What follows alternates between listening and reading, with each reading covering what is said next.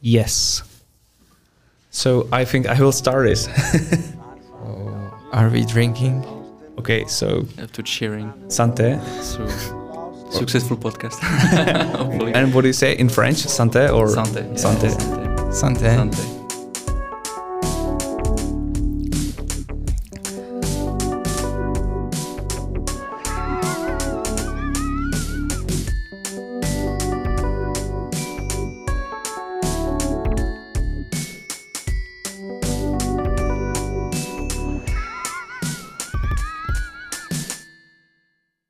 Okay, so I will open it.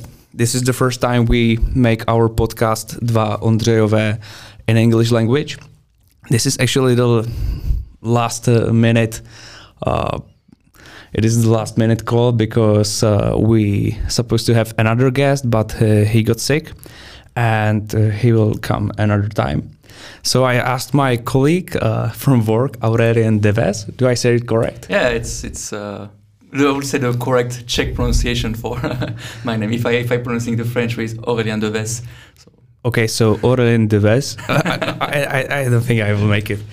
So me and Andre, we are discussing how to actually mm, put our podcast on another level, and because we used to work in Erasmus Student Network, we wanted to actually uh, involve those people who are here on Erasmus in Prague, and also involve people from abroad, expats or people living here.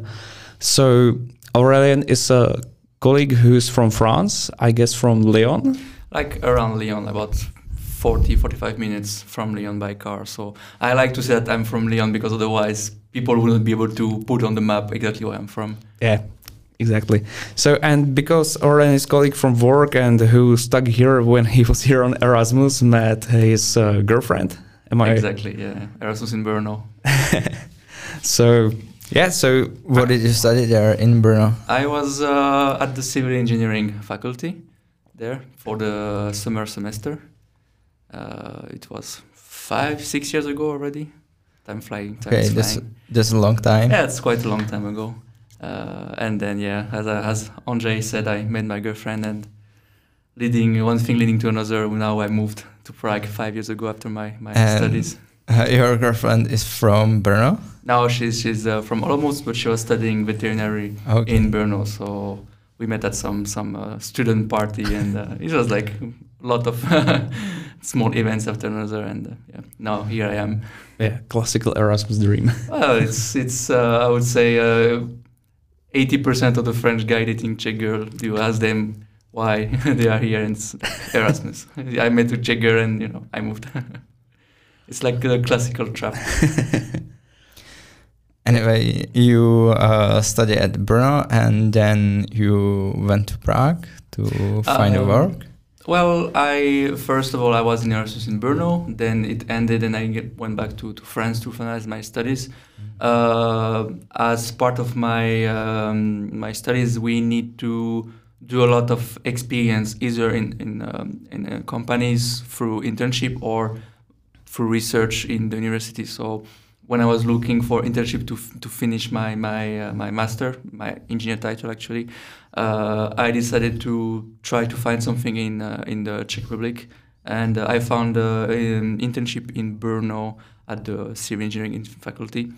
So I finalized my uh, my engineer title there for four or five more months, and then I was looking for a job in Brno first, but I was not successful because when you don't speak the, the Czech language in my field, it's very difficult to, to find something because when you're studying civil engineering, you're going to work uh, with many people that are like not supposed to speak English.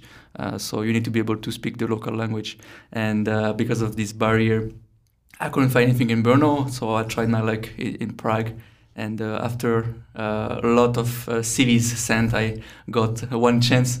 I took it, and I got the job, and I'm still there. So yeah. That's amazing.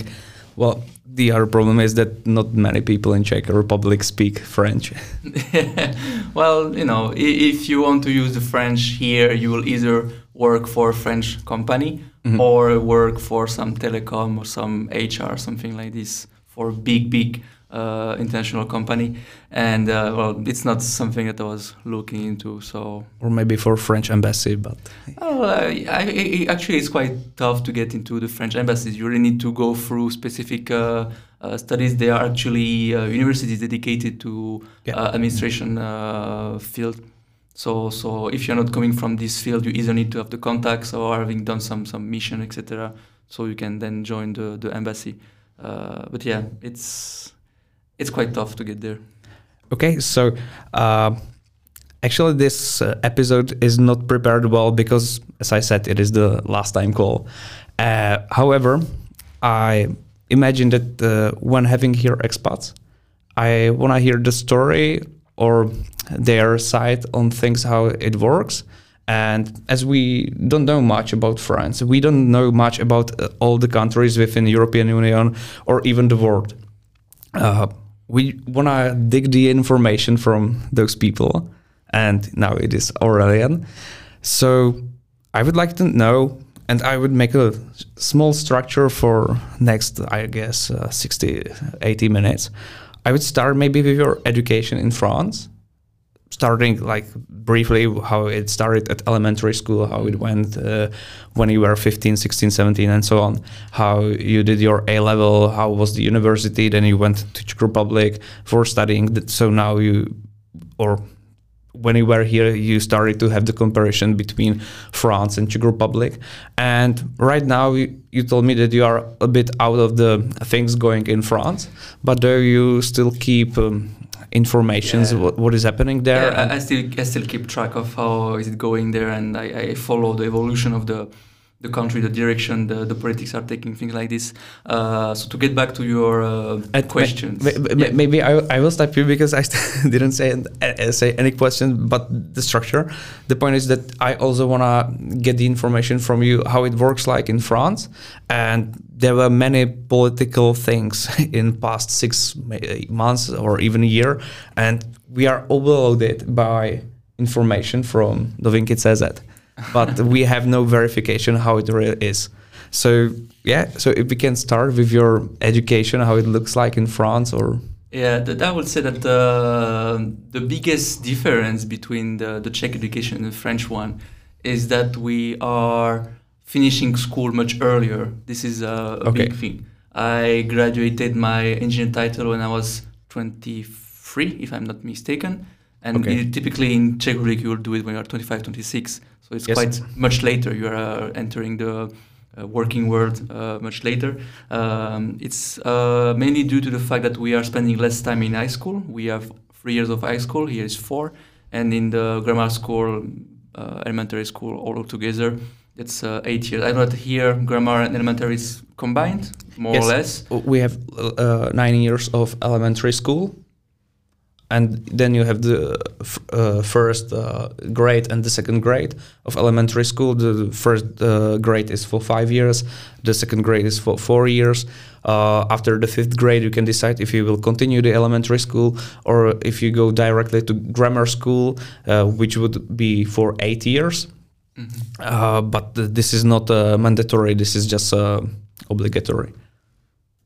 Yeah, I see. Well, me, it's pretty simple. I did all my basic education and then I went to, to high school. The system, the basic education is more or less the same in every country, but then it gets more interesting in high school, like what are different um, ways of, of uh, giving education to youngs becoming adults. Uh, so in high school, when I was there, there used to be the first um, uh, year, which was common for everyone, and then when you were getting to the second year, you I'm, t- I'm talking about general education. Then there is some specialized education because you have to separate the general education, which is all about mathematics, literature, etc., and those that are like more like manual, working with your hands, Mhm. working for then uh, doing some uh, profession that are like manual. Uh, these are two separate things. Uh, so for the, I will talk about the general because it's what I did and it's what I'm familiar with. You have the first year, which is common for everyone. Everyone is having more or less the same uh, uh, subjects, and then you will get uh, more specialized in the, um, the second year, where you will select if you go more for economy, more for mathematics, fields, science, or more for literature. Uh, and then there are another branch where you are going for more detailed uh, education to some subject, administration, economics in companies, things like this. So there are many different uh, ways where you can go with your education to get specialized, starting to be specialized in, in a particular field. It can be quite uh, complex when you are young to know exactly what you want to do in the future. Uh, but uh, most of the people they are trying to get to the general field, mathematics one or economy one, because there are those that offer them biggest opportunities afterwards. Okay. Uh, Sorry for interruption. Yeah. I would like to ask: uh, Is it uh, difficult to uh, get into the branch that you are into, or you would like to be part of it? Um, well, the thing is that it was not difficult for me because I was having like uh, it was easy for me to study. I was having uh, quite uh, good relation, I would say, with mathematics and physics and things like this. So I was not studying much. I know that for some people it starts to get difficult and they need to put a lot of extra work uh, to get into it. But uh, yeah, it's like to start filtering like who will be doing what in the future and what they are good at. So it's a good system and at the same time bad system because the problem is that people then regard this as uh, the people going in the uh, general mathematics they are better than those going for manual things, which is completely untrue. You need both of the people. So this is the biggest problem of this system. But the, the same, time, is here actually. Yeah. Because mothers want their kids being on uh, grammar schools, like uh, in Czech we have gymnasium, uh, which is like the for the clever people, and there is the bigger chance to get to the university. Uh, but not many mothers want their kids to make the work like how to make a table and so on. Even though with these kind of education, you can make a lot of money, sometimes even more than. Uh, if you are, for example, working in the nuclear industry, welding the pipes, etc., you are going to make so much money compared to people that are just having basic general education that went to simple universities. The thing is that they are too much disregarded and they are put down because it's like yeah if you go there you are going to end up working on building sites cleaning offices and things like this which is completely untrue you can remaster your, your craft and become very expert in your field uh, of manual working so it's it's like more a thing of because of opinion than uh, than really uh, the education is provided by this this field okay because France is pretty big country, not the biggest, but it is uh, bigger than Czech Republic. And even speaking uh, about uh, the population, it is like 67 millions. Guess. 67, 68, something like that. Yeah, so so, so it's almost seven times uh, higher than the Czech uh, population. Is it somehow maybe? Mm, uh, does does the region do the regions have uh, an influence on how the education works like? So if you are for instance from marseille or uh, from the south of france would you have a different education than if you are from i don't know from lille or uh, from so from the north of france or if you are from the east where alps are? Does it have influence? Well, it's it's quite difficult uh, I don't think that there is any answer to this. I don't know if there have been studies or not, but the thing is that the, the, the program is national and then uh, they are each region has its uh, administration who are like more or less uh, managing everything. Uh, but then of course based on the region there are some cultural differences. So you could you could see on the statistics that there are some regions like Paris of course where the, the kids are su- succeeding much better in the final evaluations final examination and the admissions to the big schools. Uh, mm-hmm. there are of course these, these these differences they are not because of the how it's managed, but really because of the also the the culture and the kind of population living in each uh, different region. For example, the region the region of the north, it's mostly people working in industries, so they are not really able to help the kids uh, mm-hmm. study. So of course you will see that they will succeed less uh, getting to the bigger universities and most prestigious. If you look in comparison to people living in Paris, mostly working in the uh, services jobs with uh, high education, of course, they're the ones that are succeeding the most, getting in the most prestigious schools of the country. So it's not because of how it's managed, but really because of the cultural differences. So if I want to be a ship director, I would be studying in Marseille and uh, not in Paris. Probably yes, because your university for this will be there, or some other um, uh, uh, I would say this like port city, something like this. Uh, uh, Coast Har- City. Coast City, Harbor City, yeah. So there, there are like different ones. So definitely yes. Um, there, for example, there are some schools specialized for the Air Force. Mm. They are based next to the Air Force bases. So it's like yeah, it, it, it does not mean that you will succeed better, but it's where you will need to go if you want to do it. In my case, for example, I at some point wanted to join the Air Force armies, and uh, I was looking into the schools, and uh, there was one not too far from my home, which was uh, close to the uh, Air Force base. But in the end, I didn't pursue this path because of uh, this how strict they are and how the student looks like robots. Really? yeah, it's unbelievable. They were like all standing straight and uh, arms be- behind their back, looking in front. Their room super tidy, super clean, like everything square ordered.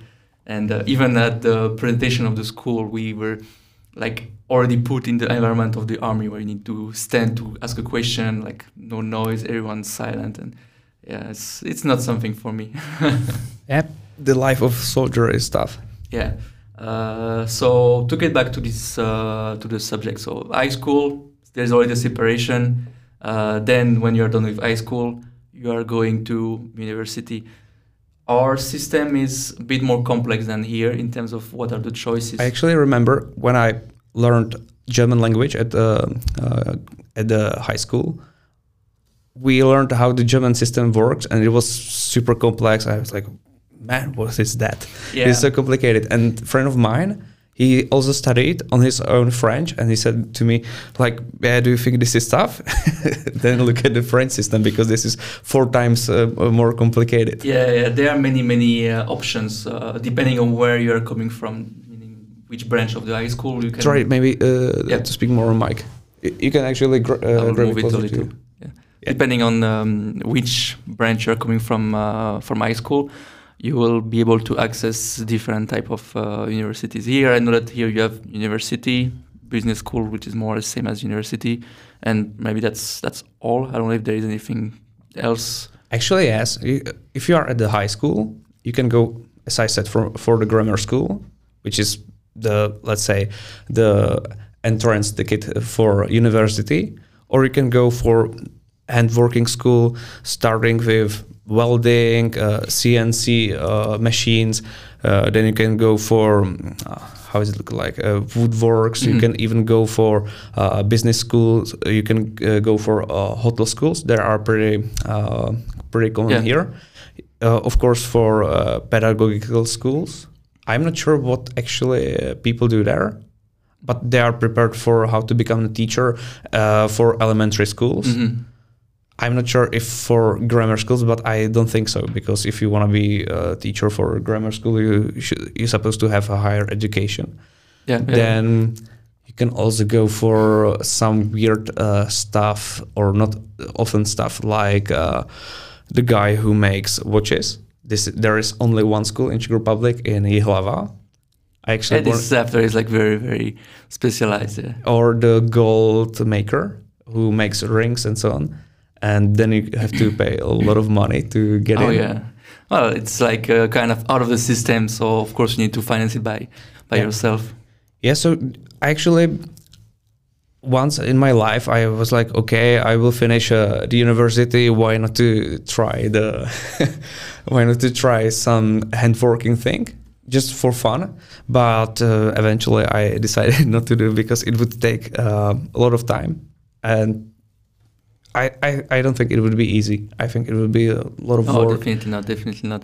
Well, uh, so for the f- system in France, you have so in I would say like it's the, the general things. You have the universities, of course, Mhm. where you will study mathematics, physics, different. And if you want to go for medicine, it's also university, like University of, of Medicine. yeah, uh, you have this system of universities, then you have the business schools, and then you have something that you don't have here, which is uh, the uh, engineer uh, schools. okay. They, the engineer schools are having different system. They We actually do you, but those are like technically oriented uh, high schools. yeah, we, it's not, uh, yeah, it. us is like really there is this world commission of uh, engineering Mhm. schools. There are I think around 300 in, in France. They need to have some agri- uh, accreditation to be able to de- to give Mhm. this uh, uh, engineer title. Uh, so there, this is what I did. I did the engineer school, and they have different way of working. Either you can access directly to them after high school when they are uh, four or five years. Uh, you will then, based on the result you made in high school, be able to be selected or not. Or you have a different way of accessing them when they are only for three years. Uh, you have this what we call preparatory classes, which um, there are two types. Those that are into a system of uh, different engineer schools, where it's like group of engineer schools that group together and say like, okay, we are going to have our own system that you can access through this uh, preparatory classes that is to our system. So it means that you will do these two years in these preparatory classes only for these engineer schools, Okay. nothing else. And then it's like more or less the same as uh, the high school. You are going to have grades, marks, etc. And then you will be ranked and you will be able to access or not some some school. So actually, the system is like, or what would be difficult in this system if you at some point decide that oh I chose bad. Well, it's like if you are, it's it's a good system if you're still unsure about where you are heading. Okay. Um, for my example, I was not completely sure what field I was preferring the most because I was more or less good at everything. I know that biology, I was a bit uh, not, not too much into it, I understand it. but uh, I was still like physics. I like it, mathematics. I like things like this. So uh, I, I went to this field where it's still like general. You're going to do everything, but intensively. So it's a bit of a shock when you are good at high school without working too much, and you enter this uh, um, preparatory classes where it's really pushing you to the limit. You need to work a lot at the school, but even more when you're out of the school and on your own time. Yeah. So it was two demanding years, and then at the end I could select some group of school. Uh, so this is one way of to these engineering schools, and then the other way is where you are going to enter these other preparatory classes, where you are not limited to a group, but you will need to pass a final examination Mhm. at the end, and based on your result, you will be able to access different school, Mhm. and this is the way where when you want to access to the most prestigious school. Okay. it's like you have to earn it. You have to be better than the others. So it's somehow it's known that um, usually the, the the mindset of people is like let's help each other because we're in this together. But there are some that are like you know fighting each other because they know that at the end only one of them can be can be selected. So yeah it's it's quite a tough system but um, you have somehow to to filter who is Yep. going where and uh, yeah this is so far the, the best way And do you have to pay for universities or is it donated by the state? Uh, the engineers uh, school they are all states Mhm. mostly so you pay like minimum fee like not much Be, depending on your revenues on your parents income There- Okay. if you are not having so much income you can have some uh, money from the states so in the end you're not paying for um, the uh, registration to the school and you're also getting money monthly to help you with all the accommodation the food etc um, and this is a good thing. University is the same, more or less same system. And then you have uh, some schools that are not more or less recognized by the state. They're not giving a master, but a master, which is quite different. It sounds the same, but it's very different because it's not approved by the state. So it's it's it's important, you know, to to point it. Uh, and this one you are going to pay there. The business school you are all the time paying there because you know you are paying for contacts mostly Mhm. not for the education. it's you know they don't like people going to business school. They don't like to hear it. They're like, yeah, we have also skills. We are learning things, but you know that you are going there because they know many people in this uh, business school. So And uh, it's uh, regular to have a part-time job uh, during the high school, uh, like selling the pizza or de- deliver the pizza, or um, the job focused on a branch that you are studying. So Uh, it depends. Uh, for my case, uh, when I was at the um, engineer school, we have a school that is great for this because they require us to spend a lot of time in the, in the companies. So basically, when I started studying there, I needed to do eight, ten weeks of internship every year, and uh, the last year it was about maybe 20 weeks of internship. So really pushing us to get into the real working world and uh, do some real job and Mhm. getting some money for it. It also depends on where you're studying. Most of those big schools they are in Paris, so of course the cost of life for a student is just astrom- astronomically high. So you will almost all the time need to do a job if your parents cannot uh, support you. Often the money given by the state is not enough to cover all the cost. So yeah, it's it's a it's a problem because students should not uh, spend their time working. Last uh, actually during the COVID years, uh, many students could not work because of the Mhm. difficult time, and they still had to pay uh, all their rent and uh, and uh, food, etc. So you could see a lot of students doing the queue at uh, the charity to get food because of this difficult time, and it raised the question: Why not starting giving some money for studying, trying to support the the education somehow? So yeah, you sometimes you need to work because you are in a city where it's like really needed. For my case, it was not really needed. I was not studying in a big city. Still, my parents were supporting me because they, they can afford it. So I'm I, I feel very lucky they could afford uh, my education. Mhm. But I knew that I have some uh, of my classmates that were working at supermarkets during weekends because otherwise they wouldn't be able to afford their education.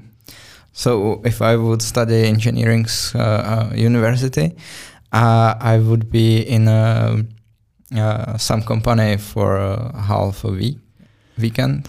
Uh, yeah, it's something I didn't mention. Also, yeah, there is uh, also this possibility of uh, alternating between your studies and working in a company.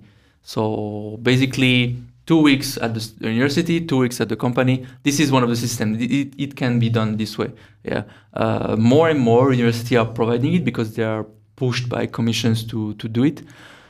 I don't know if it's uh, making a difference or not. I would say that uh, probably companies are looking into it. In my opinion, it's a good way of getting to know a specific company and starting uh, your career there and giving you more experience quicker. Um, if your degree is having less value at the end of this, I, I I think not. I think that in the end, what matters the most is what you are doing with your degree. Like if you start off with a smaller university degree from a less um, less known school, but in the end start doing great things, you can always achieve as much as people that were Mhm. doing this huge school and didn't do that much after that. So yeah, it's another possibility yeah, to do this um, this part-time work, part-time studying. Yeah, actually, it's making it even more complex. It sounds great because we are from UCT Prague, uh, which is actually engineering school in the field of chemistry and chem- uh, chemical uh, industry. We had to have uh, an internship, or I don't know if in your field, but in mine, yes, we had to have a three weeks internship uh, internship uh, at the masters, just three weeks Yeah, it's a shame in my opinion. and uh, one semester of uh, process project, which was I don't know. We got a case from a chemical company, and we have to make some uh, calculations, and it it wasn't easy, but the it wasn't enough work in companies at all. And then the then you escape the school and start in company in totally different world. Yeah, it's the thing that sh- also shocked me the most when I started working here is that I, in my company, I never have or rarely have seen any student or interns working in our company. Like Maybe last barely. summer there was a guy uh, Yeah, from Slovakia, but there was a guy from Slovakia, maybe after two years or three years of getting no one, there used to be also another guy that was doing some internship, but on his own time because it was not really provided by the school or in the summer as a part-time job. Otherwise, it's not part of really like the culture of doing a lot of uh, internship, being pushed to to discover. It, it's actually important to be able to, as soon as possible, get into the company and see if you like or not the, this Mm. job, if you like or not this field, because I know that from my experience, I did different kind of uh, companies, different kind of job, and uh, I'm quite happy I didn't ended up there just after my uh, university degree. Mhm. Like I was able to see beforehand that I wouldn't be suited for doing this because I already like saw it. So I think it's something that needs to to change in the in the um, Czech uh, system. Really, to push youngs to discover. Doing Erasmus is not enough. You really need to have another experience. Well, actually, the Czech educational system is a discussion I uh, always uh, talk with the generation of my parents. I we always disagree a lot about. I think even the elementary things. However, we want the same target, which is funny. However, uh, well, let's escape the um, educational system in France and let's go to your Erasmus here in Brno, because we both uh, studied, or you have studied, I studied uh, in Prague. So we don't know any different cities. I just uh, I had an internship in Germany, but this is a different story so we know uh, just our Czech educational system, and you were here in Brno. Uh, we somehow start. Uh, we both uh, somehow wanted to enter the Erasmus community through the ESN, uh, which is Erasmus Student Network, and I just want to know your opinion on having Erasmus in the Czech Republic in Brno. How you found find or found the education, and of course I I would bet it was the best time of your life because you met your girlfriend there. Yeah, yeah it was a great time in Brno. I really enjoyed. Well, Erasmus is. Uh, I think it's. It will depend on where you're doing it. Definitely. Uh, first of all, my Brno was not my first choice. I wanted to go. I was a, I was a, at a period where I was really focusing my studying and wanted to go very far and do very difficult thing, demanding. And uh, there was this opportunity of doing it in China at some uh, petroleum oil uh, university. So studying geotechnics and things like this. Uh, in the end, it didn't work because the partnership was quite weird. They needed to speak Mandarin and things like this. So I didn't go there. Right. and uh, my teacher was like, "Okay, so you have free choice now. It's either Denmark, uh, Finland, or or Brno in Czech Republic." I knew nothing about Czech Republic before that. This was the first time I was like hearing it. Like I was even like my grandparents, like Czech Republic, not Czechoslovakia. Still stuck in my stereotypes. And Brno, I I've never heard about the city. Like, we were we were pronouncing the, the French like Brno. so I looked into the map. Just like, continue. I, will I looked into the map. and I was like, wow, it's in the center of everything. It's close to every city around. So I was like, okay, why not? So I tried the Brno and uh, yeah, I had uh, quite uh, a great time there.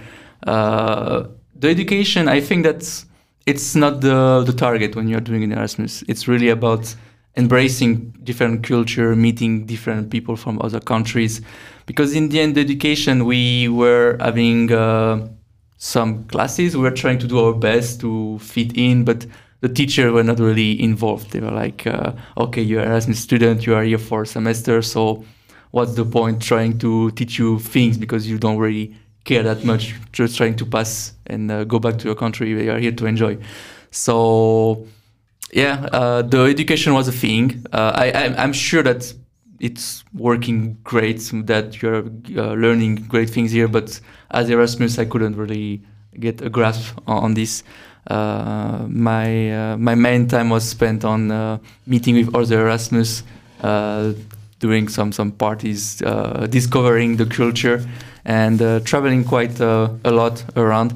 So yeah, it was a great introduction to me, uh, for me to the European culture because before that, I traveled a little. I went to Rome, to Barcelona, but that's that was it. I was not going so far, mm-hmm. Uh, and it was the first time I was really like into an international environment, talking mostly English, listening to different language every day, uh, living like out of my comfort zone. So it was very interesting time, and uh, yeah, of course, in the end, I met my girlfriend, so it made it even more interesting. Uh, and actually, uh, I know about Brno just a little. Uh, but though I know something, did you live at the part Veveří or because this is the part of the city we, like here in Karlín or I don't know Žižkov, and this part is occupied mainly by students. There are there is a lot of uh, student flats and and so on. So you we live there. We were living at um, next to there is some university there. I think mechanical or IT university. Okay, uh, VUT, right? VUT. Yeah, yeah, yeah. I I don't know if I. I don't remember exactly what's the name there, but it was all the Erasmus were there. Okay. I think it's something like Koruni or something like this. I don't really. It was quite a long time ago, so it was east of the of the Brno, I think, if Okay. I remember correctly. Uh, yeah, it was quite. Uh, you know, it was old style. Uh, panel like we were two in the bedroom, not really uh, clean and not very new.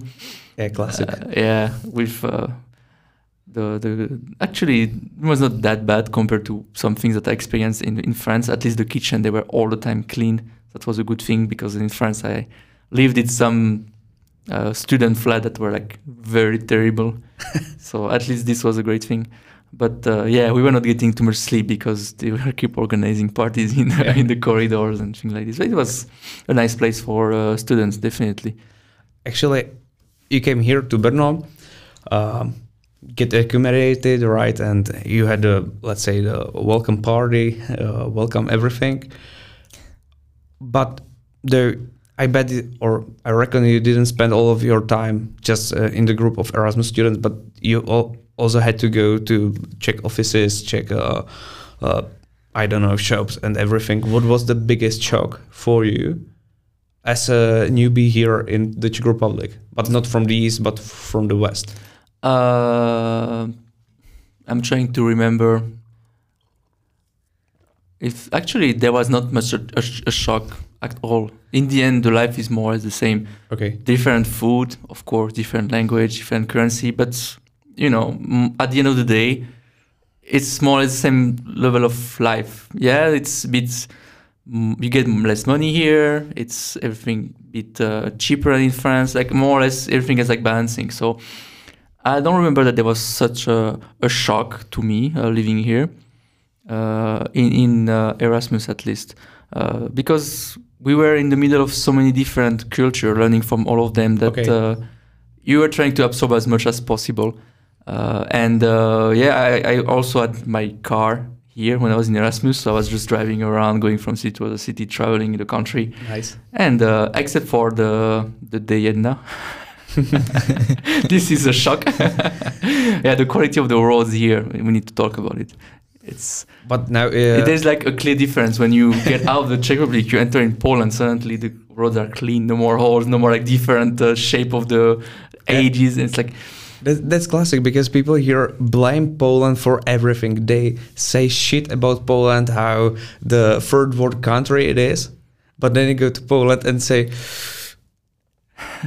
"Wow, they are so better in many things." Yeah, but not in all of the things. Yeah, but, but, but in the end, I was taking my car, going to the Tesco that we had not far. We were buying the, buying the same thing as we could find in France. You know, like no difference at all. It's all the same.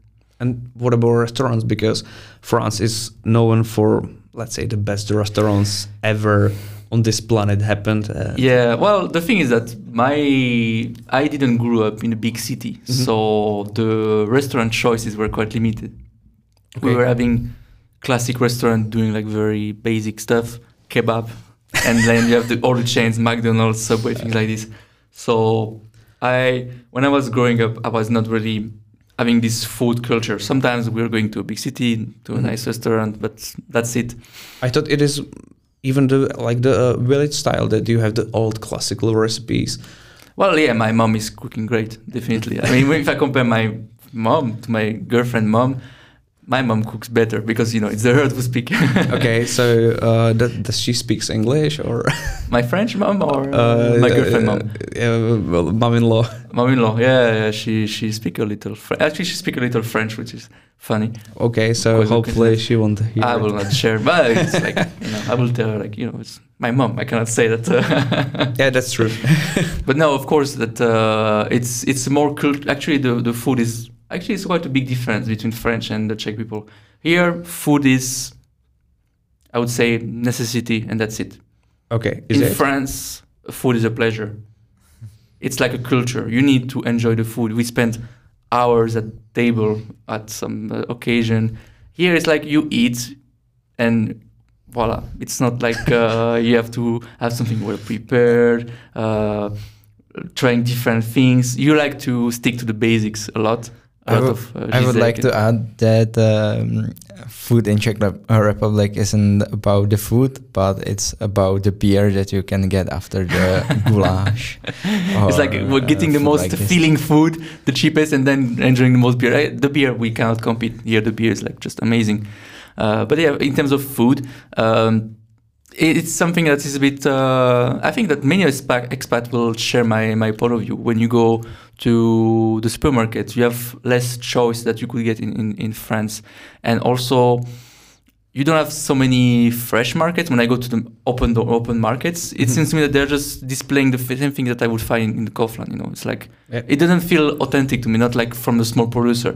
This is like minor minor point to me uh, that maybe people are cooking less here in the country than in France. I think so. I, I don't think people cook uh, less. I think people cook because it is at the end of, uh, of the day it is cheaper than go to restaurants. But uh, I mean, they cooking like cooking something like special, you know, Yeah, like it- different recipe. like definitely. here is like oh more or less some basic. Uh, I want I want I want to say basic in the No, no, way. You're absolutely right. it But, is like uh, ma- make the most elementary food and uh, m- spend the least time with that. At best, let's go for frozen uh, vegetables, uh, which is already cut, and not give the uh, work inside and make the uh, added value of the food. Yeah. It's not happening here a lot. However, I I think it's getting better, Mhm. and it has gotten better a lot yeah, like what I remember 10 years ago and what do I know right now it's absolutely different. It's it's not this not even the different league it's different game. Hmm hmm Yeah, I can imagine that it's getting better also due to the more like influence of other countries, definitely. and I also think it's the influence of corona because prior to corona I, don't know I have never made a business in the uh, food industry but uh, I think or in restaurants but I think that uh, after corona ma- many restaurants bankrupt and many new opened.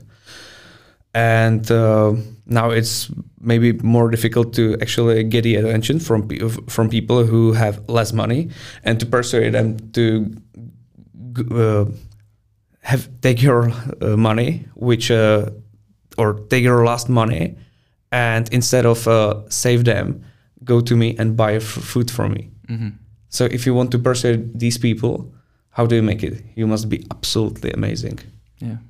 and I don't remember such a good food I can buy in restaurants or bistros and, or everything. Even in my hometown, it always used to be like mm, average.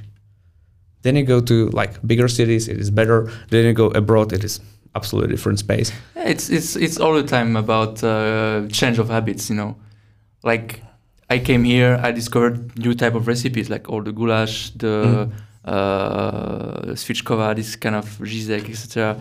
At first, also the the fried cheese, I was shocked. In the end, I got used to it.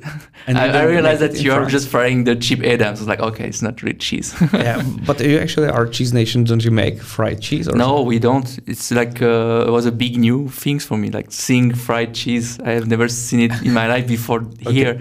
And uh, when I saw my girlfriend completely in love with it, like, yeah, it's the best after party food. Let's get the fried cheese. Like, I'm "What not sure if this is the best after party food. for her at least. And uh, maybe we made a good point about uh, markets and malls. And uh, in the Czech Republic, I uh, always go to the mall to buy, buy something.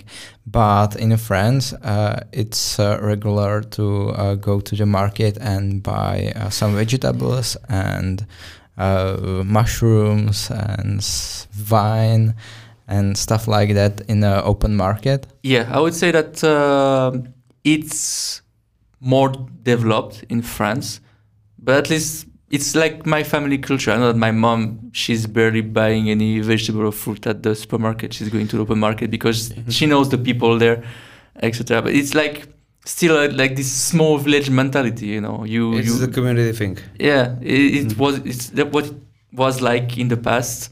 So they are keeping it uh, running. But even in big city, you still have the big markets, etc. Uh, here is less a thing, Actually, in my opinion. in Prague, there are There several. are a few markets, yeah. Y- you can go to Holešovice there uh, should be a huge market, and then of course Sapa, which is the Vietnamese market. Yeah, yeah, yeah. This is a, but again, this is animal. This is something else, you know. It's it's amazing. I love it there.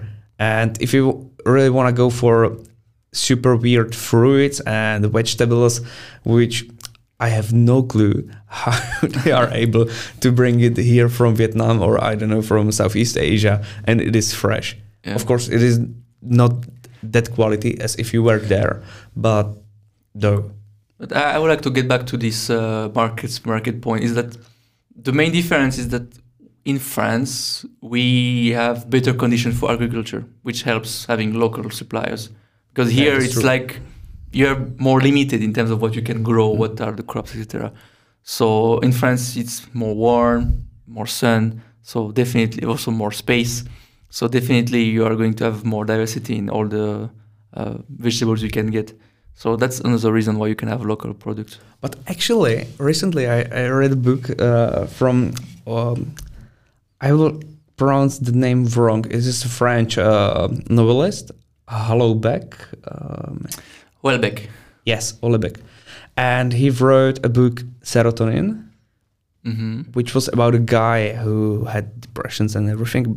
But the side story was that he worked for uh, the Ministry of Agriculture, and he wrote that I don't know if this is, but I think it is. It it should be true that the agriculture in France is decreasing and decreasing because of the influence of globalization of Argentina, Brazil, and so on, because they have better conditions and they are able to make uh, the same products for lower price, bring it uh, to France, and they absolutely kill the French agriculture market. Is it true? Or? Yeah, it's like uh, the agriculture. They need to find new business model, like Okay.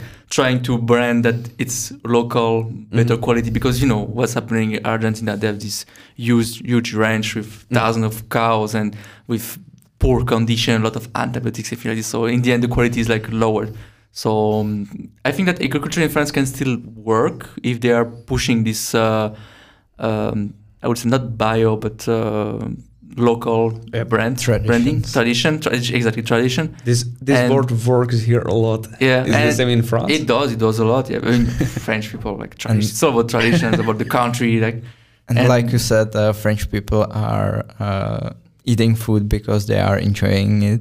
So the traditional Yeah. French food needs it- to be from France. I don't mind paying twice more for better quality product that I know that will enjoy much more than just a cheap one that I know that it was raised in like terrible condition. It's they, they need to play on this. Of course, because of globalization, it's getting harder in some fields, but some others they need to raise uh, on on that. Um, actually, it, there are some reports about agriculture in France, and it's one of, one of the most sustainable and most quality Really? in the world. Yeah, yeah, yeah. Nice. We have like very good uh, agriculture in France, I think so because you are kind of developed country. Uh, and it's also a lot of bureaucracy, a lot of uh, limits, a lot of um, uh, conditions, s- rules to apply all the time, meeting some requirements. You know, you know, France it is. It's like if there is something new, for example, there's this this uh, this joke about uh, the AI and things like USA and China creating it, and Europe is regulating it, yeah. and France is one of the leader in doing that. You know? Really? Of course. Is it not Germany because they are like have a paper for paper and you have to sign up another paper to have next three papers? France is more or less the same. well, You know, we have such a high part of the uh, income for the administration, so you need to pay them to do something. So create new laws after laws after laws. Actually, this was an episode of Asterix and Obelix. It was like uh, Yeah, yeah. twelve uh, targets It's, for uh, the movie. The, f- actually, the, f- I think it's the first animated movie of Asterix and Obelix, really and they spend their day uh, seeking for this yeah, paper. this pass, this uh, A38 pass. I cried. I cried of laughing how funny it was. Yeah, it's it's it's well known in France. It's memorable. Yeah, I think we can both say thank you for Asterix and Obelix. It made our childhood better, even Uh, though it's from 60s. Right? I'm feeling a little bit uh, not involved because uh, Asterix and Obelix, uh, maybe it's not my uh, age level because I'm a little bit younger than you. So uh, in my childhood, I was looking for. Uh, I watched uh, Tom and Jerry and stuff like that. it's like even that. more older Tom and Jerry. Tom and Jerry is from Obelix. 30s, I guess. Yeah. But this is different country. But Asterix and Obelix. It's like different. Uh, you're watching them at different age, I would say. Yeah. Tom, Alright. Tom and Jerry is like more for a youngster, and then when you're Yeah. getting uh, around 12, 13, you start starting to jokes in Asterix. yeah, I, so I read through the comics and so on, but then the movie 12 Yeah. targets for Asterix. I think that I saw. I, I read all the comics and saw all the movies more or less. Okay. How do you, It's like uh, you know, it's French. how do you deal with uh, Gerard Depardieu who moved to Russia? Actually, is uh, I think that is not too much approving the recent event. Event. Okay. Uh, well, he moved to, to Russia mainly because he has always been a rebel. And uh, when Hollande started uh, his, his uh, mandate being president, they increased all the taxes on the rich people, and Yeah, he didn't like agree on this. it's over 50%, I guess. Right? 75. So- if you are getting more than a million, you are taxed 75%. Million euros. Yeah, million euros. It's like you have a progressive uh, taxation. Okay. It's like uh, the more you get, the more you get in taxated. Alright. And at above one million, they're taking seventy-five percent. So, like, it was for a few days when Elon, Elon Musk dropped from the first uh, richest man to the, I don't know, second or third. And the first uh, man was the guy from France who owns L'Oreal. Louis Vuitton. Louis Louis Vuitton. Vuitton. oh, okay. Arnault. And so you want to say that from his incomes, or if he is based in France, he pays 75% of his incomes to the state uh, treasure. Yeah, but the thing is that he is uh, owning companies which are valued to certain Yeah, amount. indeed, indeed. But so it's not like an income. So I'm sure that they have some mechanism to pay the less possible Yeah. money in the end. Indeed, but though it still must be a lot of money. But the thing is that, in my opinion, when you're getting more than a million, you're not, you know, the one to be pity for because you are getting so much money that some people will never get in a lifetime. You're getting it in a month or in Mm. a year. I mean, at some point there are some some things it's just insane. You don't need that much money. Mm. Like And don't you think it decreases the motivation of people to somehow achieve higher targets? I don't think so.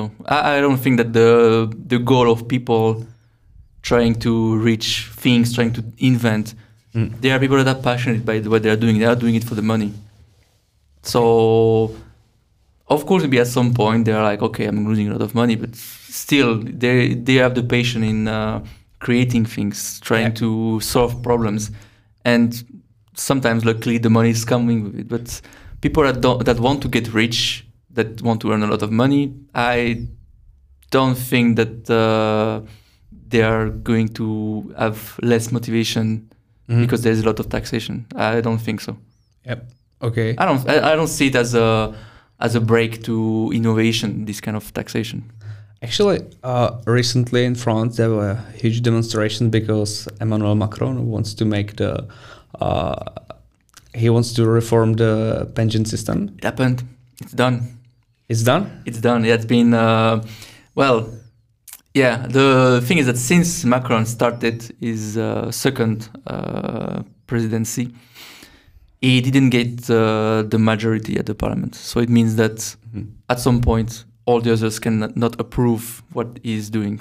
Actually, maybe may I ask you, is it normal that the parties in France get a majority?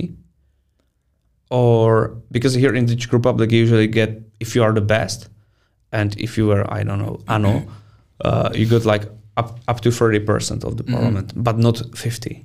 Yeah. Which uh, and then you have to make a coalition, and then you go for it, and you always seek for a compromise. So is it normal that in France you have the, I don't know, like in Great Britain they don't make coalitions; they have like the half parliament and they go for it, right? Well, uh, it, like, for example, the previous one, he had the majority because it was Mhm. something new, Okay, a new party, something fresh. People were like full of expectation. He was young, seems brilliant, etc. So a lot of appearance, even though he was not proposing so much. But people don't read programs; okay, they only course. listen to the summaries and uh, watch TV. the majority. I, I mean, Of so course. he got elected on not much, uh, and in the end, people were disappointed. So for the second one, he doesn't have the majority, which is kind of normal on the way Mhm. things happen. Um, but uh, yeah, it often happened that the president didn't have the majority. Mhm. Uh, I think that the the previous one was Chirac that didn't have it. Mhm. But then all the other Sarkozy, Hollande, I think that they had they had it more or less. So they were more or less able to do what they could. But um, yeah, there is this system in France where even if you don't have the majority, you can always use some article to pass enforce your uh, laws, and the parliaments need to make some kind of obstruction to this to say no, we don't want it, and they will dissolve the parliament, and there will be some new election.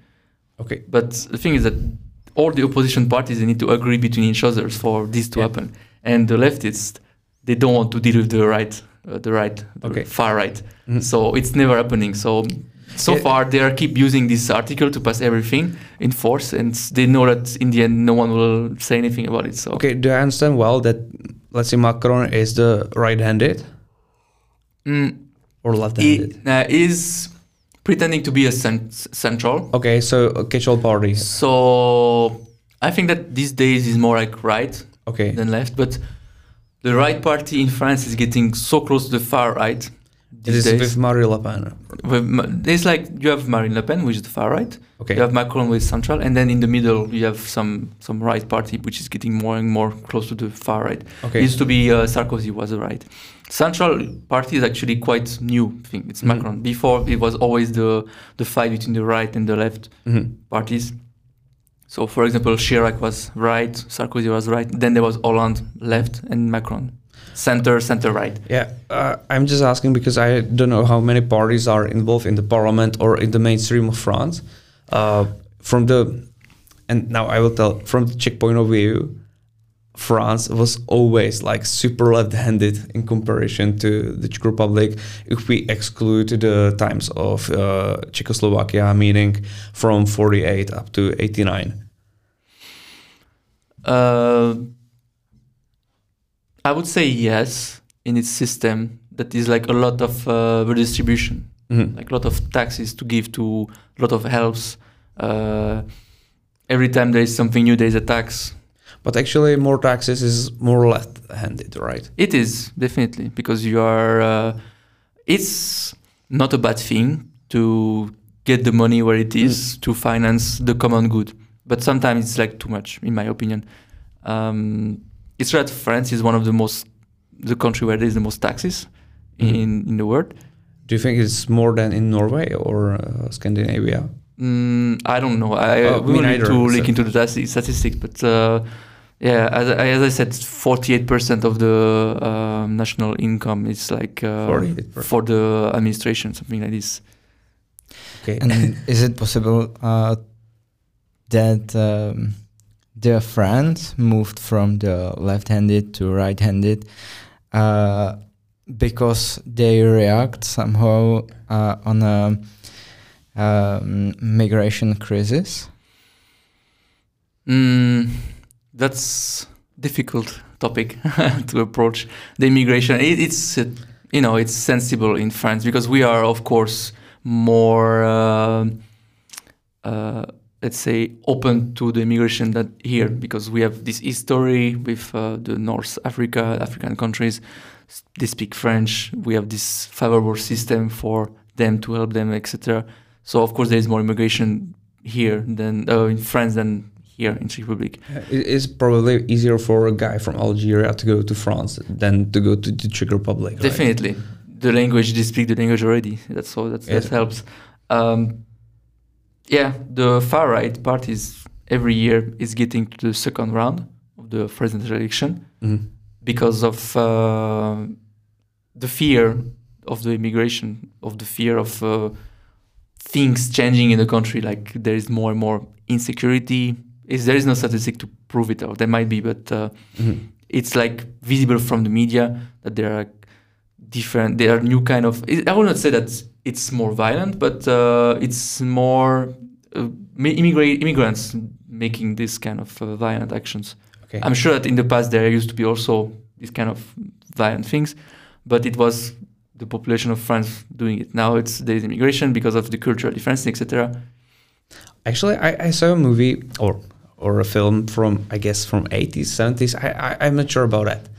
Uh, or I saw multiple movies from those times because they were great. Uh, this one was called I don't know the English equivalent in Czech. It was prohnirý, so something like the bad guys, or and it was about police officers. It was old one, and new one, and uh, the new one was somehow strict and wanted to keep the rules, and the old one was like, no, The French movie, yeah. uh, Ripoux. Yeah, yeah, yeah, I know which movie you're talking about. Uh, so and even in these times, there were a lot of um, uh, migrants in France, and there was a lot of bankruptcy, a lot of uh, uh, crime. So, do you think it changed since 80s, or it is like the same but in different uh, clothes?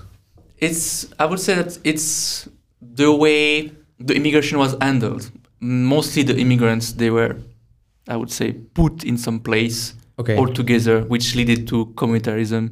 You know, they are in this in this poor environment with not too much perspective of development. Mhm. So you're trying to take shortcuts, robbing, dealing drugs, things like this. This is classic. It's like you you can't blame the immigrants because they're immigrants. You just have to blame the things that they didn't find a solution at the at the beginning, and now they are they need to deal with the, the problem. Yep. Which is very difficult because it's like now generation after generation you put them there, they grew their own system, and now you are complaining that there is a problem, but it's a bit too late, you know. It's it's it's how I see the thing is that you put them in this very poor situation, and now you are blaming them for being there.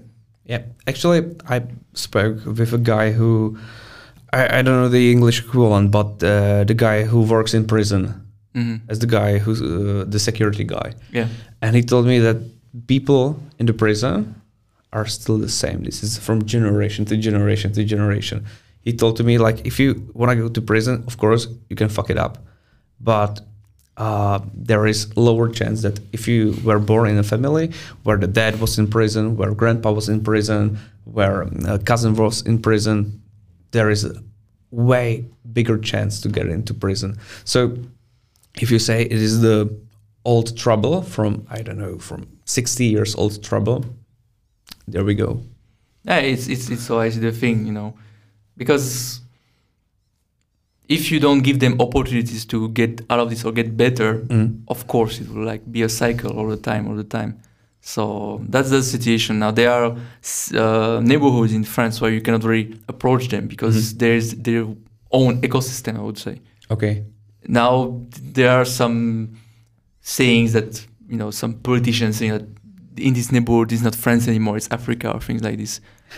That's you know Yeah. However, what I wanted to say, it's like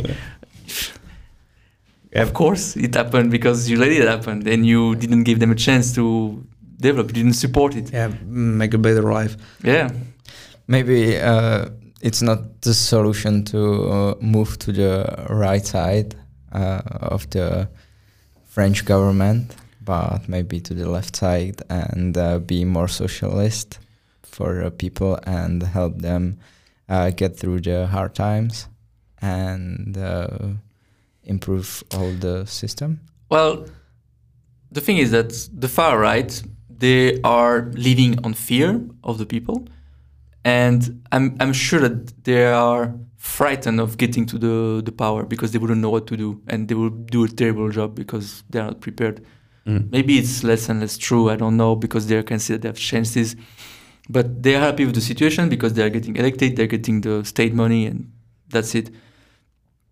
I don't know if the left would be handling the situation much better, because you know you need you need to restructure how you are helping, how you are doing with the money, etc., and Mhm. giving opportunities. And it's now French is such a heavy system that it's very difficult to to change it.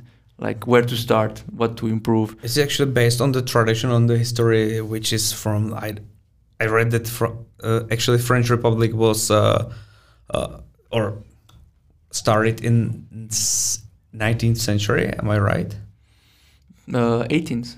18th. Revolution was uh, 1769. And since then, it's the Third Republic. of France. Uh, there was the Third Republic, then there was Napoleon, Fourth Republic, okay. the War Fifth. I'm not sure Yes, anymore about alright. the history. It's, it's a long time ago. But yeah, there was the, the first sign of Republic were uh, the revolution after the monarchy. Yeah, so, so you have such a long uh, track record in traditions.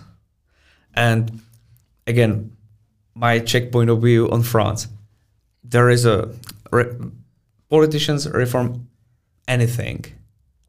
Like even uh, getting, uh, I don't know, well, whatever. And then the next day you have the, million demonstrations in Paris, million demonstrations in uh, Marseille or around the country. You Yeah. block the roads Yeah. and and so on. And uh, after two weeks of let's say pretty tough um, tough demonstrations and fights with police, you go for strikes and Well, you cannot satisfy everyone, and it's true that every time there are demonstration, it's because it worked in the past. Okay. So why not doing it again? You know, it, it it worked with uh, the companies for getting better conditions. It worked uh, in '68 when there were some some changes. I don't remember exactly what were there, but you know, the biggest demonstration. actually in '68 there were tries to get the communism in France, right? Because there were Mm, some uh, uh, radical students Yeah, yeah, yeah. and uh, yes, yes, yes, yes. But uh, I don't remember exactly what they were protesting against. Actually, no, it- was uh, try to change the system yeah, yeah, yeah. and join uh, Mao Zedong and Yeah, uh, yeah, yeah. Russia. I was like, what the fuck? Why? yeah, there is pretty wild uh, history during this period. But uh, up to these days, yeah, there are still demonstration, and in the end, the government is always trying to make something to to calm the people down. So, in the end, it, it, it do work demonstration. so I just reckon how Macron did it. That he pushed it through the pension reforming or reformation of uh, pensions. Well, And he had the tools to do it. As I said, this uh, going through this article to pass it in force. okay, and then they just face the people protesting, pretending that uh, it will stop at some point because people Mhm. need still to go to work Yep. pay for their rent, their food. hmm That's that's the strategy, you know. Easy Hoping for them to to just uh, get tired of protesting. Mhm. And but there there is always some people that are like uh, not easy to tire of and keep protesting and there always there is always some some plan for disturbing the Olympic Games uh, next year Okay, if the the the um, change are still uh, still there. So yeah, they why not like why not trying why not blocking all the country to get what you want. so They're not happy about it, but uh, in the same time, y it's that you cannot listen to the street to uh, lead a country, of course, but you not. still need to listen to the people, you know. yep, that's true. So if there is like so huge demonstration, they're saying like, yeah, it's only hundred thousand, a million. We are sixty million in the country, but Mm. not everyone has the the will to go protest, and it's like not representative. You cannot say like one million to six million. We are right. It doesn't work Mm. like that. When you see one million, it really means like maybe half the country is with them, Mhm. something like this. So I am I'm quite uh, in favor of uh, protesting against the raise of the age of the uh, pension. You are against it. No, I'm against the, the change. Okay. So you, you would let the pension. I would let it, you know, lower. Okay. Of you need to change the way it's financed. That's the thing. Mm-hmm. Maybe because the main the, the main problem is that at the moment now there is no problem with the, the income. Like the working population can finance the people going to retirement. Yeah, but within 15 years, it will be totally different story because now all the Europe are getting older. Yeah. It's getting older. but at until s- which point you get older? Until which point you can reach a better life expectancy you know? I, I don't think that Well- we will live under, until 150 years. Mm. I don't see that happening. You, they, we're already reaching a, a quite a maximum and the, around this 80 85 mm. it's getting stabilized the life expectancy. Yeah, so this is first thing. And the second thing maybe you need to push natality, try to get more active people to finance for the elders, Mhm. something like this. Okay. Well, because we actually uh, deal with the similar topic here in the Czech Republic. The point is that our history is again also somehow weird, and yeah, in seventies there was a new generation of uh, kids who was who were born, and it was pushed by the government that they finance all the families. Yeah, it was super easy, but really super easy to get a new flat start a uh, new life with the family. You had one kid, you got extra money. You had second kid, you get ex another extra money. Mhm. You got third kid, you get another extra money. So they created a generation. It is called uh, kids of uh, uh, Gustav Husák, Husákovi děti, Mhm. and this peak is going through the time right now, because Yeah. at some point uh, this supporting ended. So you created the population peak, which somehow supported the growth of the country because at some point there were a lot of workers, a lot of uh, workers uh, who were 20, 30, 40, 50. Now they are get because 1970s we have 20, 23. So it is uh, yeah now they are uh, 53 years old. Mhm. So pension system here in Czech Republic, you go to pension when you're 65, 66, I guess. And some uh, people just don't wanna quit the job and they wanna continue. So, but mainly you go to uh, to the pension when you are 65. But when these people, when thi- these people reach 65, they will let an empty space for the workers. And so within, I guess, 10 years, we will have pensionists. Right now, there are like 3 millions of in the Czech Republic. And we have 7 millions of people here. Mm. And then you have some kids, of course. And at this point, they will be like 4 or 5 millions, which is the half of the country. And it's crazy. How do you want to finance such a system? Yeah, but then you need to to change. You have different way of um, working it out. Either you reduce the amount of money you give to the pension, you It's- increase it's the low. age. and again and of course because of the history and this is a like topic for maybe different story but uh, because some people who are old like over 70 or 75 they have a small pension because it is made according to their uh, incomes Yeah. but their incomes in old times were super Yeah. super low and now if you are in pension and you, you are 66 you can get pretty decent uh, pension Yeah. so you have two groups of uh, seniors. So yeah, there always will be a problem, but the problem is like the population of seniors which is coming to hmm become seniors. So and I think the similar problem might be in France. It's uh, exactly the same. Yeah, exactly the same. I will grab the water. they are trying to somehow predict in advance like what will be the, the situation but uh, yeah the, you have to act on something I, I maybe it was a bit early to, to do so uh, but at some point it's like inevitable you will need to act to be able to keep it all balanced um, but in my opinion the the life expectancy argument is not really one of them it's just about the uh, balance between working population and non-working population. That's all. And how much money is getting the non-working population? Maybe robots will save us. maybe, maybe. Well, also, I, I wouldn't be against uh, having like more or less lower pension, m- more like equalized. So you get more if you are supposed to have very less to have like a minimum to live with, and then it's based on how much you save during during your life. Because people that are getting very high salary, it's not normal that they're getting also high pension because they already invested, they already have a Yeah. lot of properties, so they are not supposed to get even more when they are retired because they are supposed to already have saved on their own. And people that were not having the capacity of saving, they're still not getting much after they are done, and they are barely surviving till the end of their days. It's like a bit unfair. And the other thing is that you need money when you start start your life when you're 28, 29, 30, when you are trying to raise a family. Mhm. Eh, eh, You can see it a lot that older generation in the end, when they are 50, 60, they are giving money to their children directly because what's what's the point of having so much? You know, you're trying to support your family. Yeah, of course. So, so somehow this should be taken into consideration in the in the system. like it's a super super difficult topic. And the salary in France, uh, in comparison uh, to Czech Republic, is four times higher No. than in Czech Republic. No, no, no, not four time.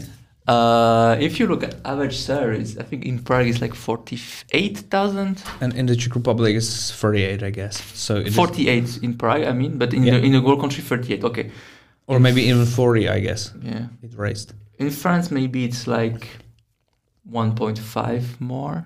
Okay. But you need also to compare the cost of life. Here, the food is much cheaper in France. Okay, it's Rent also. It depends also in the place. But then you have the actually uh, how to measure it. It is called parity of the. Uh, I forgot the name in English, but in Czech it's parita kupní síly, which means like what you can buy. yeah, Uh, some kind of index on uh, yeah, your exactly. uh, and France purchase power. You have you have it higher in France. Yes, Mhm. I think that Czech is catching up. Definitely, you can see it in other figures. Like the unemployment rate here is like three percent, three point five percent. In France, is like seven point five. Good Uh, for you, actually. This is actually a bad thing if you have uh, just 3.5, where you want to find new workers for you. Yeah, I mean it's it's good for companies in France, but it's it's better for employees here. Like you can negotiate better your salaries. You know, try to push Yeah, companies to get more money, and um, it's better to have active population in the end. They get they, they they're then having some purchase power. Mm? They can pay stuff. You get taxes back to the to the, the state. It's like running economy. Yeah, that's true. So the number of unemployed people in France is higher than in Czech Republic. Yeah, twice higher.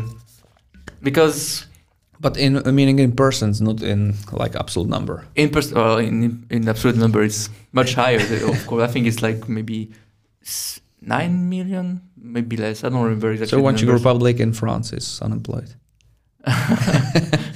maybe no, it, it must be less than that. No, no, I mean maybe I don't know. I don't want to say any mistake, but yeah, it's it's higher.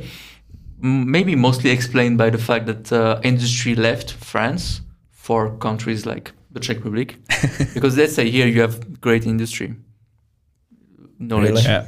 Yeah, it's It, it's not bad. it's, It's, actually it's well good. known that here the automotive industry, for example, is well developed. Okay.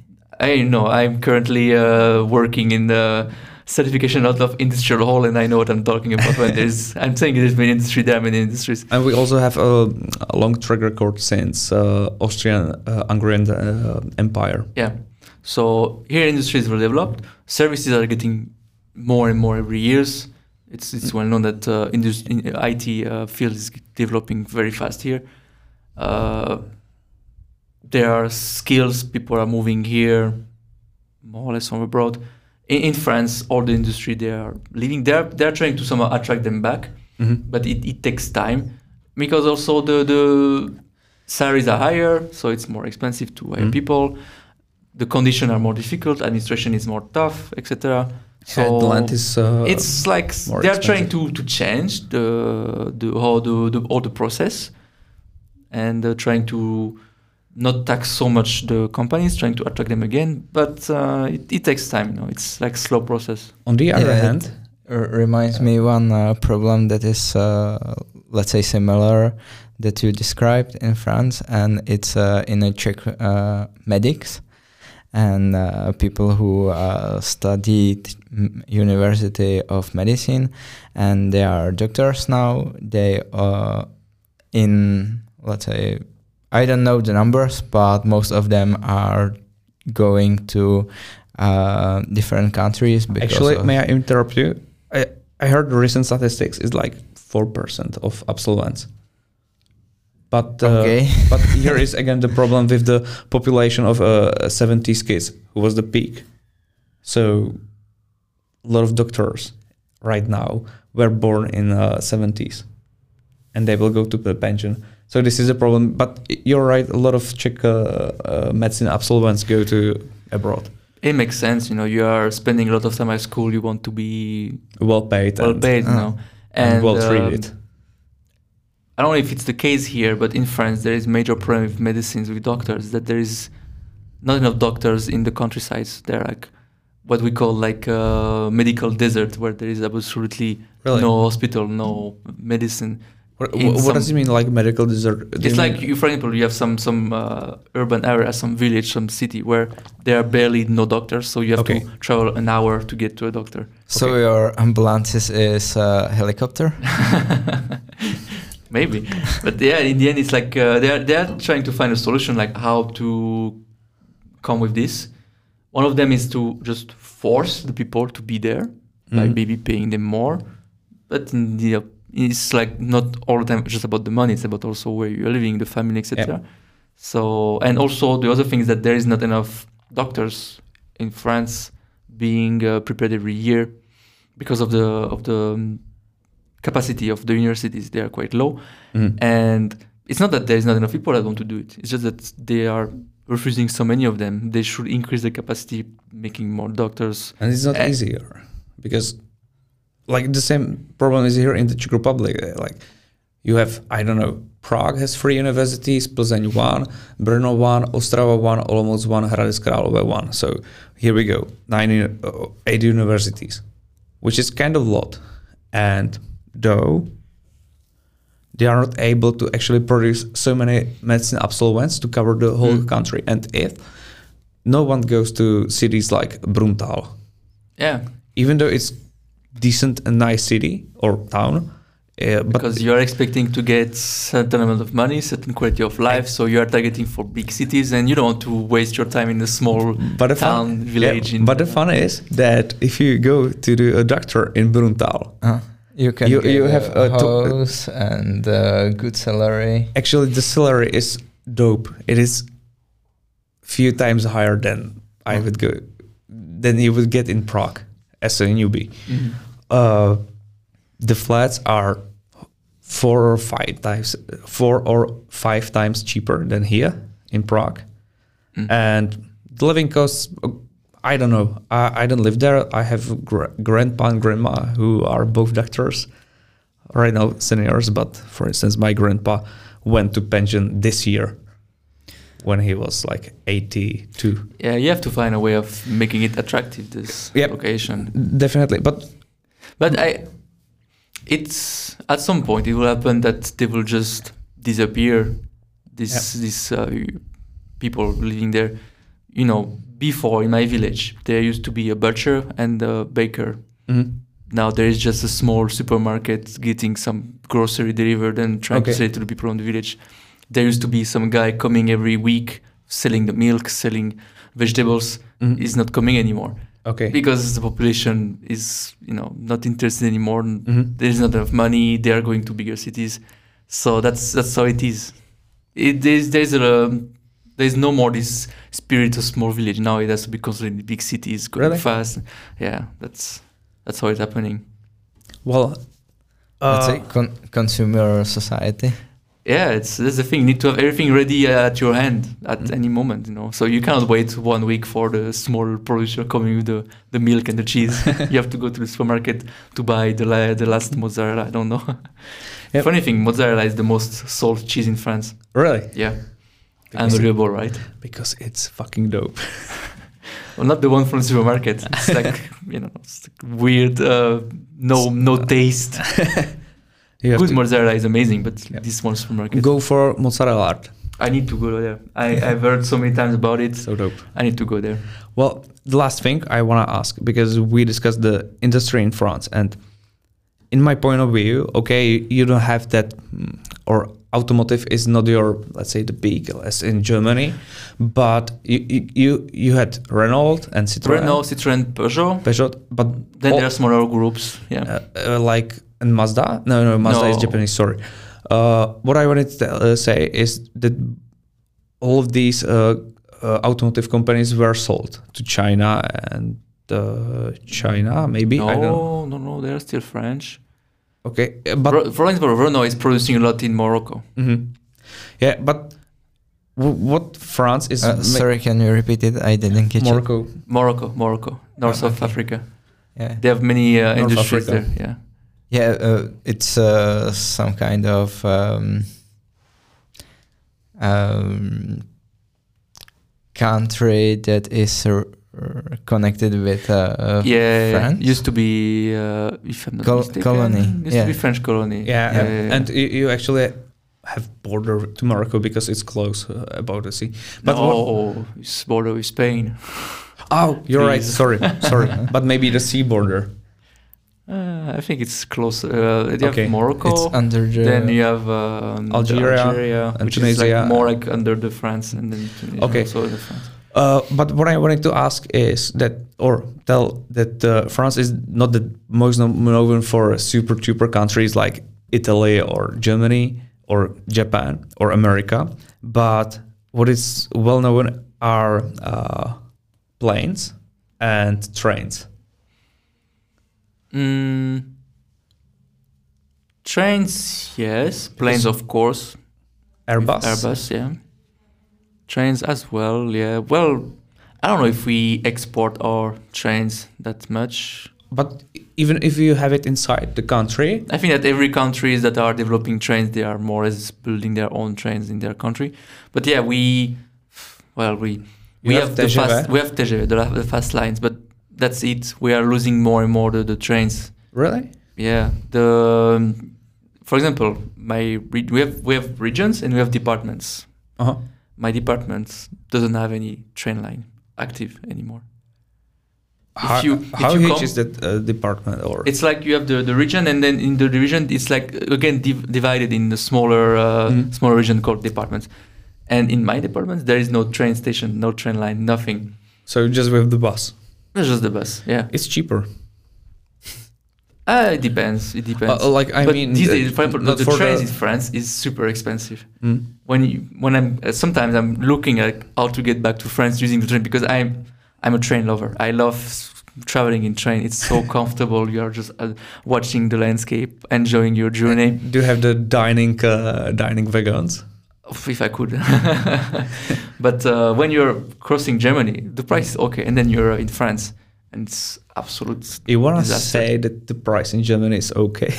It's for the train. It's okay compared to the French one. The, the okay. it's like unbelievable to me that taking a airplane ticket can cost you less than taking a train. Uh, Mm. and How can this happen? That's true because I uh, plan to go to Marseille and by train to Paris, and the ticket was uh, 1.5 higher than Yeah, uh, the plane ticket. it's it's, It's crazy. unbelievable. Okay, this is crazy. Yeah, but anyway, they need to somehow raise the money that they put into the um, build the rails. Yes, that's a f- that's a thing. Uh, I don't really know why it's so expensive because also in Germany they have fast lanes and they are not that expensive as in France. I don't know if it's because then the people are getting better paying conditions, Mhm. maybe. Maybe because also it's like a monopoly. In France, there is only one train company, so they do whatever they want Okay. in terms of prices. I don't know. It was before Regiojet here. If the Cesarei was also putting higher prices when yeah, it was came. it was more expensive. Yeah, so you see, there is no competition, so why bother putting low prices? Mm. Either the states need to intervene or they need to put competition. But it's difficult to put competition in this kind of uh, of uh, areas because someone needs to manage it at the end. Here in Cherbourg you have competition, but still Cesarei has more as a monopoly in terms of uh, Mm. like dictating when the train are going. Mm. Like if a train is delayed, Cesarei is going to have uh, the upper end. Yeah, that's true. Because but the problem is that they uh, make the operation and maintenance of the railway system in the Czech Republic. Yes, So- it's a little bit complicated theme because uh, the Czech České dráhy company uh, own the machines, but uh, um, another company uh, named uh, České dráhy Správa železnic uh, own the rails. So there is the complication that uh, someone uh, own just part of the mm, the thing. yeah, yeah, yeah, I see what you mean. That's the thing. Uh, that's why the, the train are, are quite expensive. And yeah, the, the lines are less and less like there are so many lines closing because they are not profitable. and even the operational cost of uh, costs of uh, railways Yeah. is uh, high. And for instance, the price you pay for a ra- train ticket here, you pay just the let's say 15 or up to 20 percent of the costs Mhm. of the overall costs. The rest goes uh, to the state. Oh, really? And this uh, probably the same thing will be in France.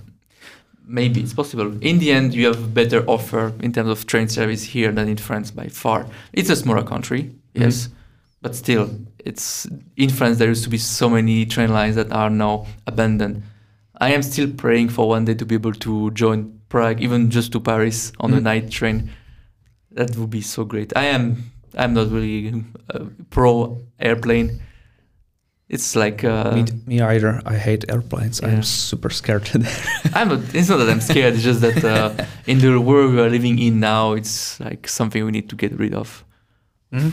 If all the concern about climate change.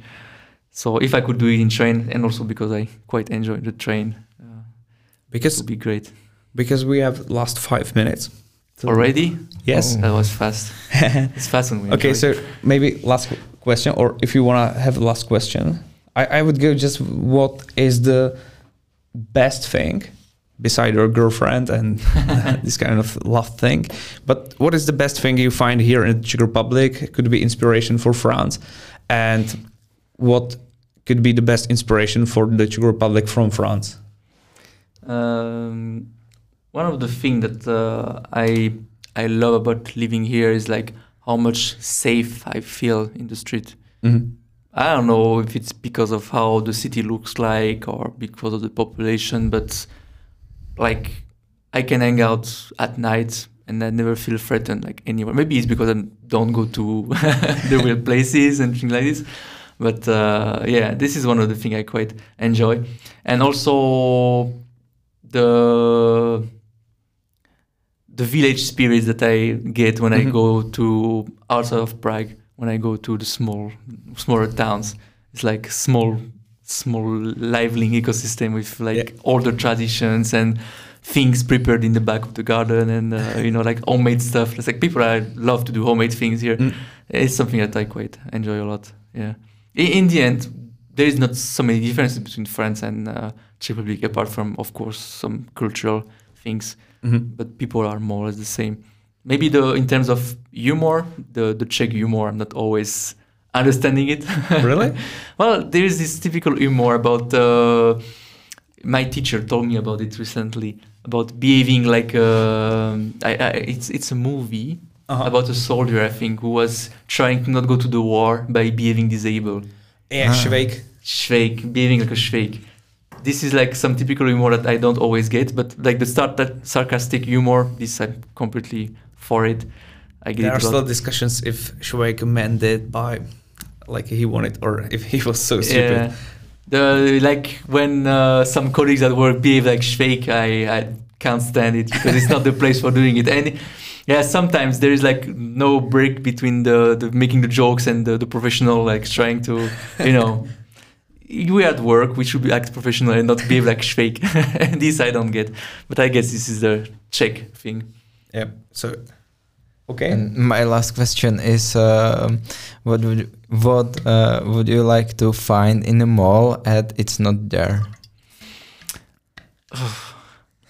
That's a good one. I'm, I'm sure there is something I need to think about it quickly. Fresh of course, cheese. I mean, yeah, actually cheese. Yeah, we, we there are some some uh, cheese markets here, but they are Mhm. all by French guys. And I mean, when you go to the mall, you go to the cheese section and you have Edam, uh, Cheddar. Coliba, Cheddar, Niva, Parmigiano. and you have some small sample of international cheese, but Mhm. like not the good one. When you go in France, you have like this huge selection of like 200 different cheese, and you can Wow. select, and it's there. There, it smells of cheese. Mhm. I, I miss when I go to the mall and I want to smell the cheese. And taste? Ah, taste uh, there sometimes it, but not often. But yeah, there, there are some some uh, some cheese shop here in Prague where I can. Uh, France here, I'm doing some some advertisement. For example, is one of them. I need to go to the mozzarella one day as well. Uh, but yeah, thi- this is uh, something that I would like to to find you know more more Okay. in general. And maybe just a last question. Uh, that was my last question. Okay, I have another last question. uh, is there anything from the French culture, from let's say past 10 years, you can recommend beside like, I, I think everyone knows Zaz in Czech Republic for some reason. For some reason, I don't get it. But- But okay, she made a popular song.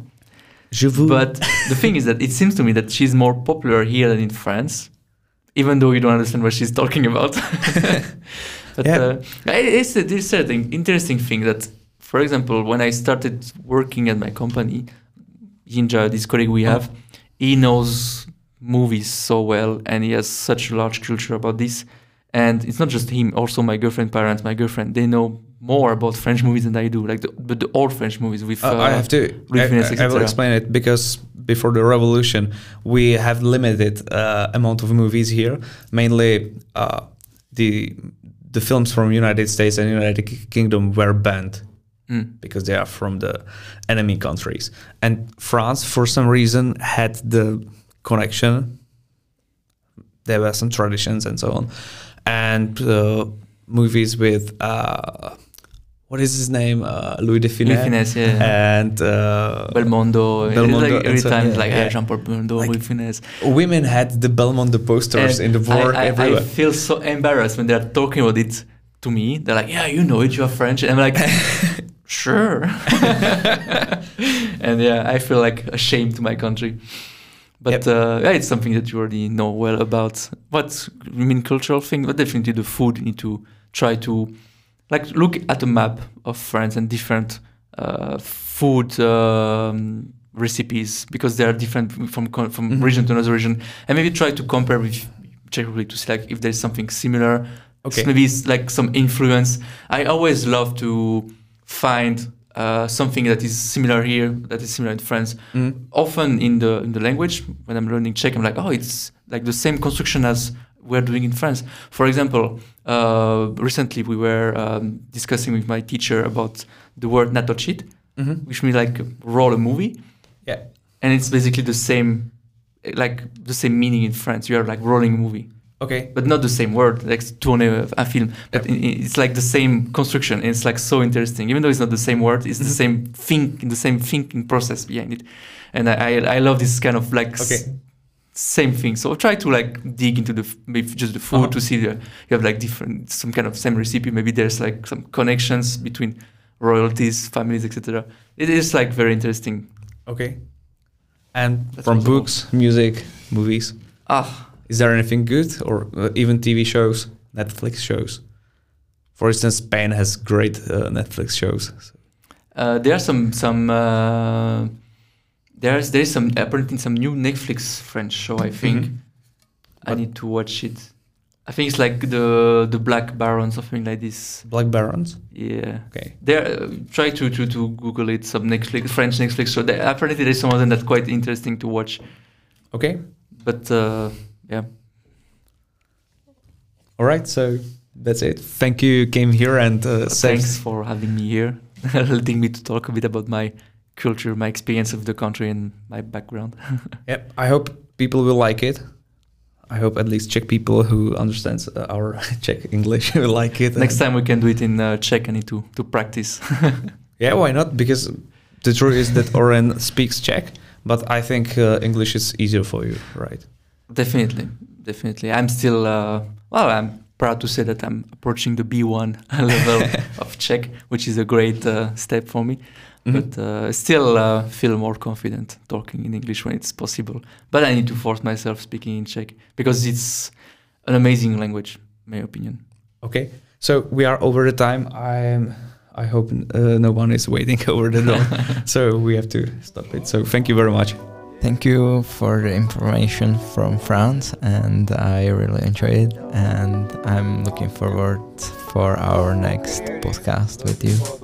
Thanks, guys. Okay, I think we can repeat it. Okay, thank you. So see you.